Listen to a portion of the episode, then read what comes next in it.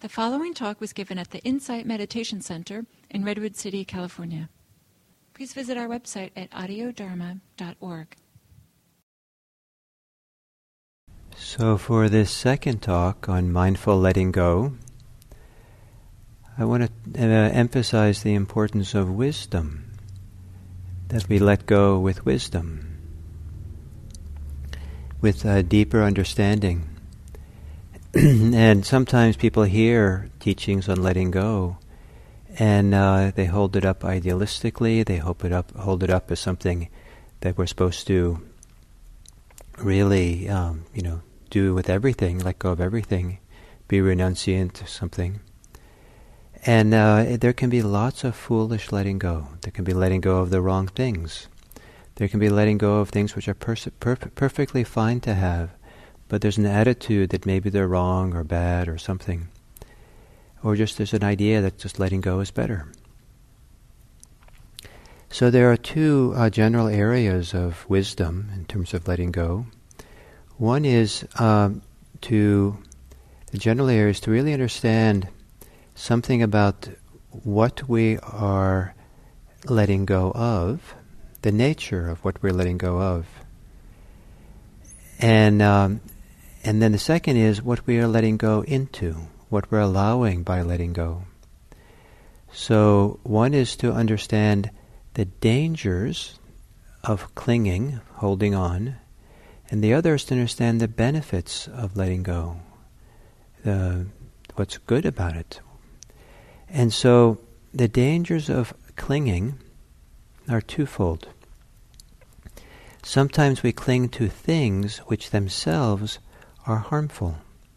So, for example, if there's a strong addiction to almost anything, but uh, strong addiction to certain things, say it's alcohol, um, uh, sometimes it's necessary to the alcohol and keep acting on that is can be extremely hard, extremely um, damaging, not only to the person who's an alcoholic, but also to their family, to people around them, and so forth. And uh, I meet lots of people uh, coming to meditation retreats who talk about their personal inner challenges and sufferings. And uh, one of the common themes is that's very hard is to grow up in a family where one of the family members is an alcoholic. And so uh, the behavior that comes out of alcoholism damages self and damages others. And uh, and it's the clinging to that alcohol, which on the surface is really the um, the difficulty. And sometimes it's the wisest thing to do is to really let go of the alcohol, let go of the object of the addiction, remove ourselves from it, remove it from us. And so it's sometimes it's really the the, the danger of something we're clinging to and holding on to. And um, that uh, you know we see wisely. Oh, this is damaging. This is painful. So that's that. That's a kind of wisdom we have. We really understand why it's not healthy for us.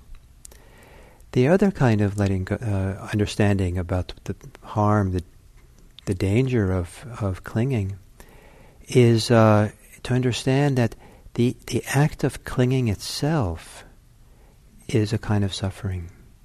It might be less of a suffering sometimes than the consequences of addiction, but there is a kind of there's a uh, clearly a, a, loss of freedom, a pain, a contraction, an, an anxiety, a um, a uh, some kind of inner pain that comes from clinging, and uh, and so here it's not necessarily letting go of things, but rather letting go of the clinging.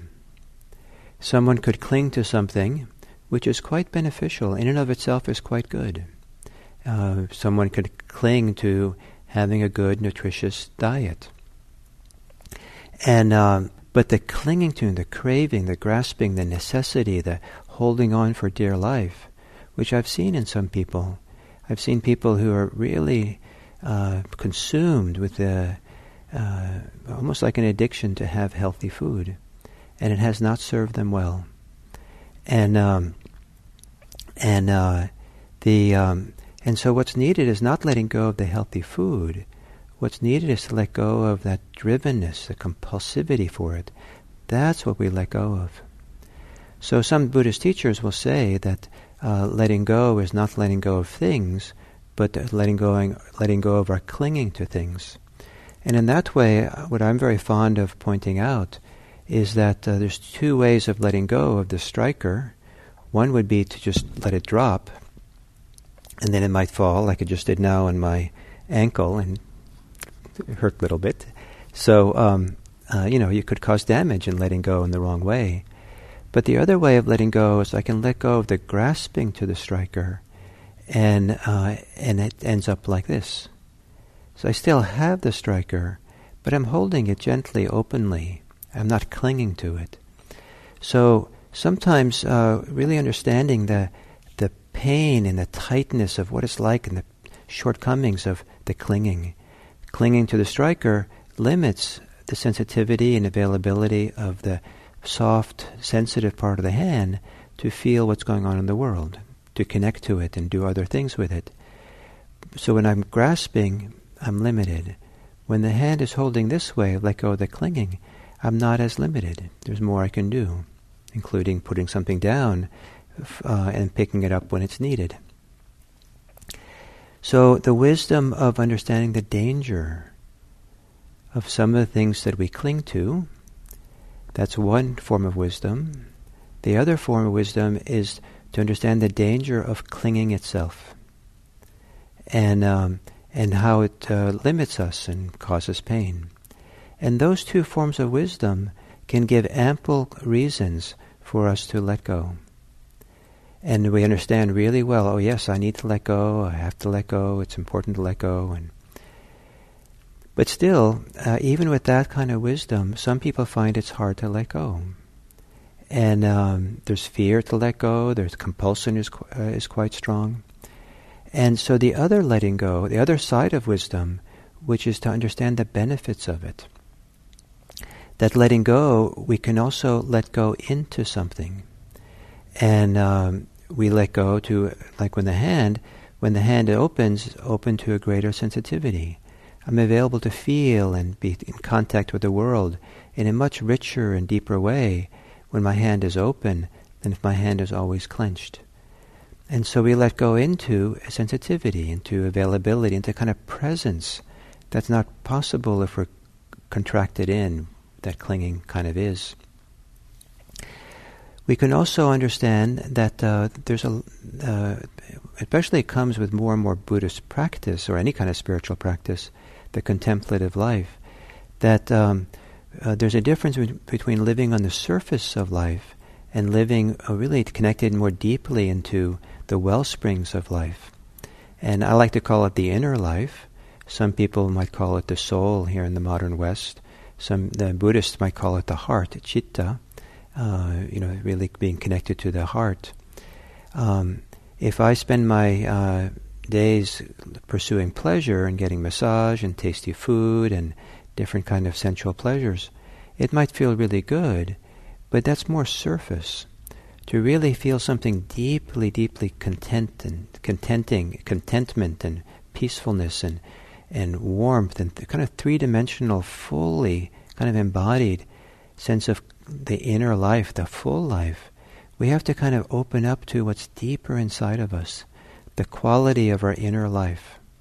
And only we can be the caretakers of that inner life.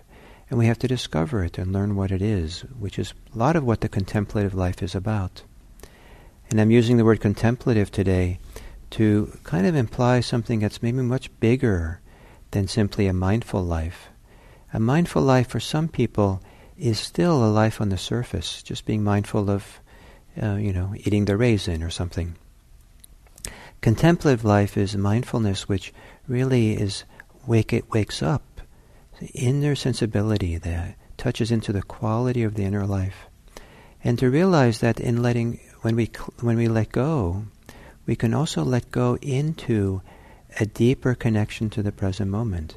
We can let go into peace, into feelings of contentment and joy and happiness, well-being, goodwill a sense of rightness, a sense of let go into a feeling, oh, this is true.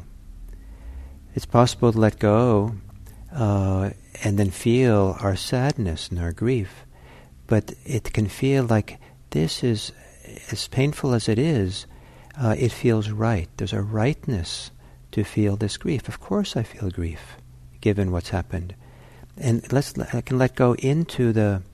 I don't know. My words fail me, but you know the the, the rightness of grief, or you know these different strong emotions we have that might not seem to be, um, you know, sp- contemplative in nature, but they're true, and to let go into the trueness of it, and this kind of letting go into what's actually here. Uh, and then we find our way. Then that life is a whole different thing.